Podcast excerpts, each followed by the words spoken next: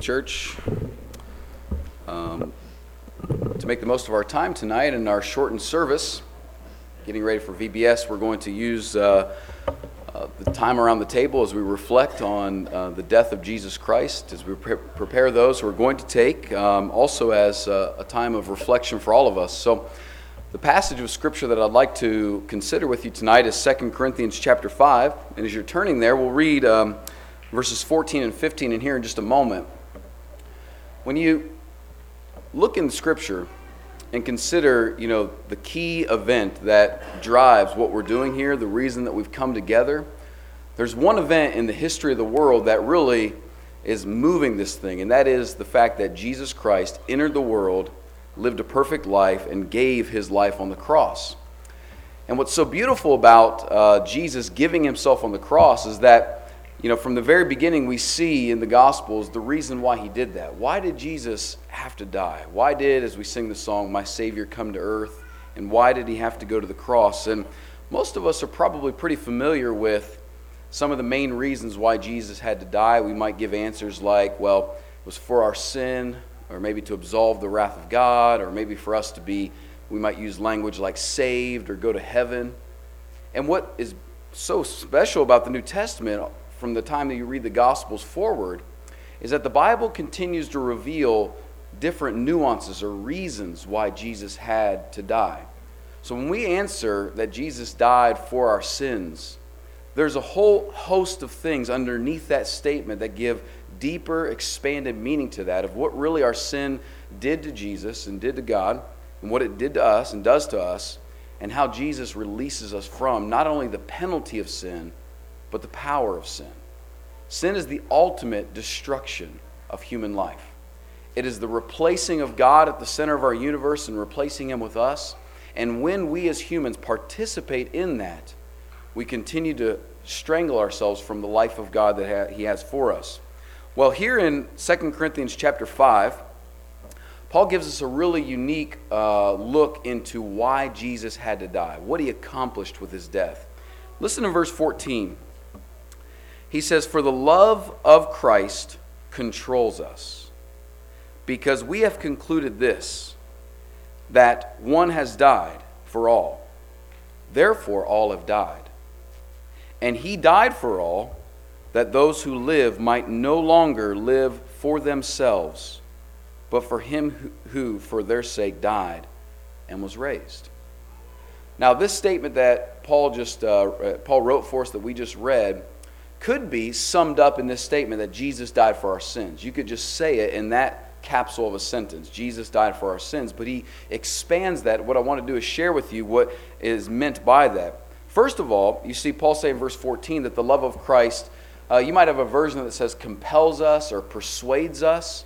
Um, this is a constricting word, meaning the love of Christ, when understood, probably my favorite translation, I think it's the Phillips translation, says it this way that the love of Christ leaves me no other choice when I understand it, when I think about it.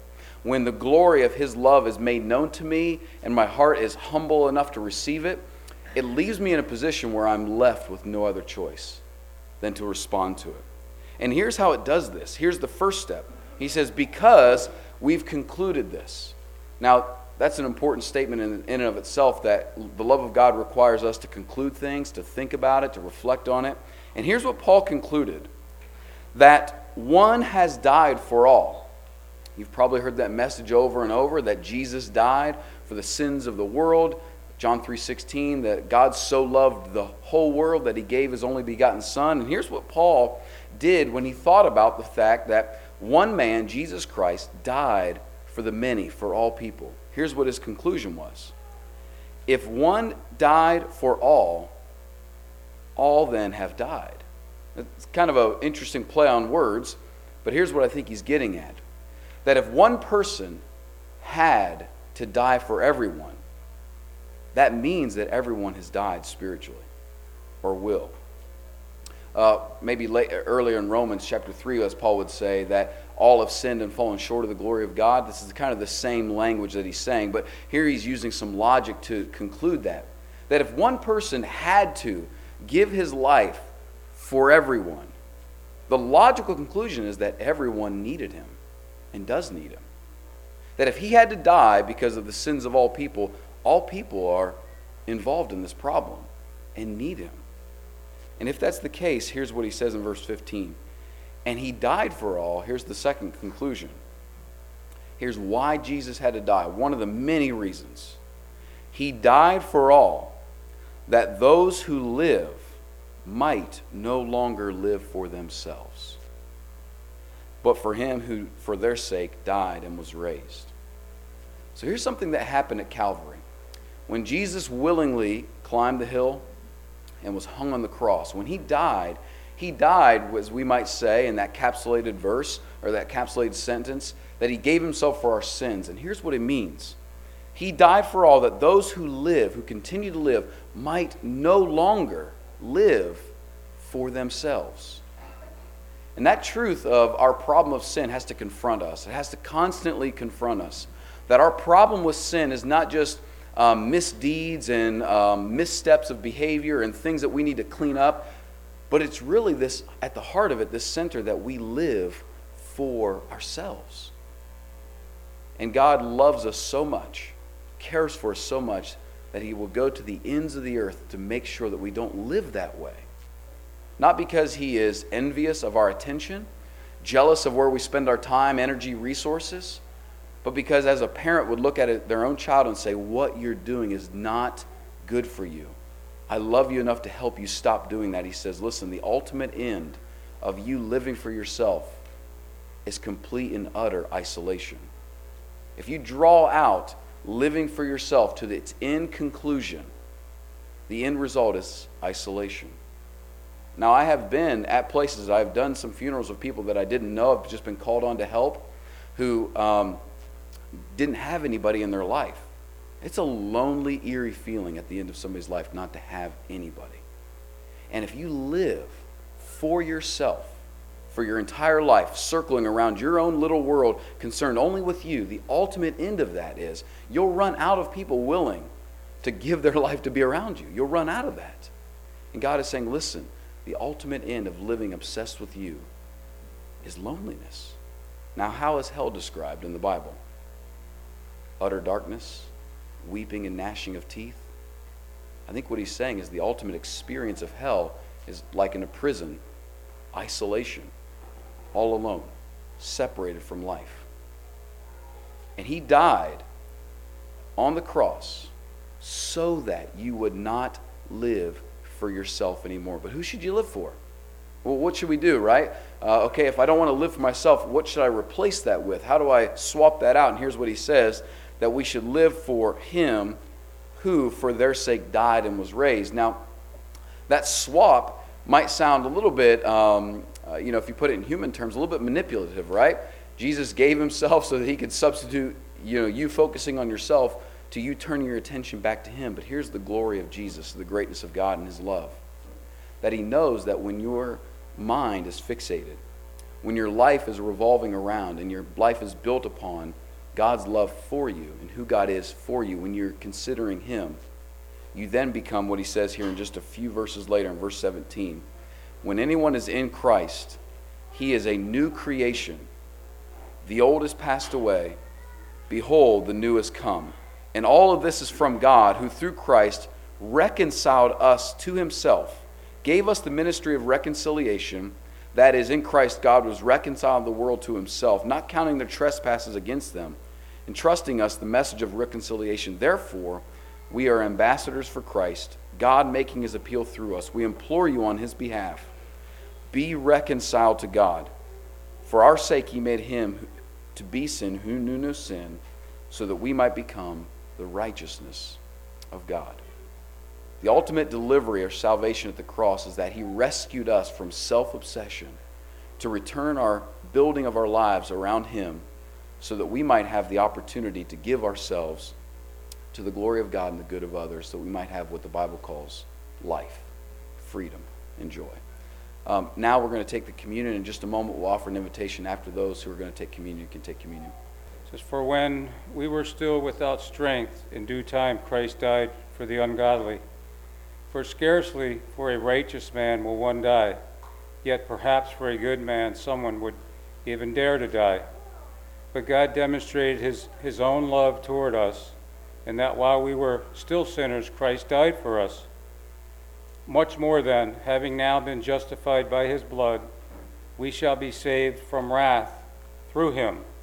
For if when we were enemies we were reconciled to God through the death of his Son, much more, having been reconciled, we shall be saved by his life. And not only that, but we also rejoice in, in God through our Lord Jesus Christ, through whom we now have received the reconciliation. Let's give thanks. Father, we, we thank you for um, taking the weight of sin, um, placing it on your Son, allowing Him to bear that cross that each one of us needs to bear each and every day. We thank you for going to the cross for us and giving us a hope of being a child of yours um, now and through the remainder of our, our lives here. We thank you for the opportunity to partake in this memorial feast, the bread representing his broken body. We ask, Father, for those that are partaking at this time to, to meditate, to think of the reconciliation that we have in Christ, and to always honor and respect um, this communion time. We love you. We ask you to bless this bread in Christ's name. From this text that's uh, really insightful from Paul for us is that when you, when you survey or consider the cross, there were a lot of things that were visible to human beings at the time of the cross. They could see the suffering of Jesus, they could see um, his bleeding, the crown of thorns that he was wearing, they could see uh, you know, a few around him that were caring for him, and, and they could watch what was happening. But there were things happening that were not visible to the human eye at the cross. And uh, Paul brings a couple of those out. Things that were happening not in the realm of humanity, but in the realm of God's world, in his cosmic realm. And in verse 18, it says it this way, or verse 19, pardon me, that Christ, that in Christ, God was reconciling the world to himself at the time of Christ and the cross. And here's how he was doing it. It was something that we couldn't see, but it was happening in God's world he says that he was not counting our trespasses against us, not counting them against us. In that moment, he was taking the trespasses or the sins of the world and counting them somewhere, but not to us. He was counting them to Christ. If you go down to verse 21, here's another insight where he says, For our sake, he made him, Jesus, to be sin, who knew no sin. And here's what happens to Christians those that put their faith in Jesus and become one with him through the waters of baptism, he says they knew no er, Jesus knew no sin so that in him, in Jesus, we would become the righteousness of God. Now word righteousness means that which is right in his sight, that which is acceptable, that which is approved. In the world, in God's realm, in God's economy, at the cross, something magnificent was happening that we couldn't see. That when Jesus was dying, he was taking the transgressions of the world and absorbing the cost of those. And God was then saying, I don't have to count now this cost to you. And at the same time, as Jesus is absorbing that cost, you and I are becoming the accepted in God's sight, the beloved. Like when Jesus was baptized and he looked down, and uh, you know the dove came down, and the voice from heaven said, "This is my beloved Son. In him I am well pleased." And that's what happens for us when we become Christians. God looks at us and says, You are my child. And even, yes, in you, I am well pleased. So if you're not a Christian, you're not a child of God, may I suggest to you that that's the very words that every person is longing to hear. The love from their approving Father that says, You are the one that I've always approved of, that I want, that I cherish, and well done. We want to hear that. And in Jesus Christ, we can hear that from God, and that offer is to anyone who might not be in the position to be in Christ. We come as we stand and sing.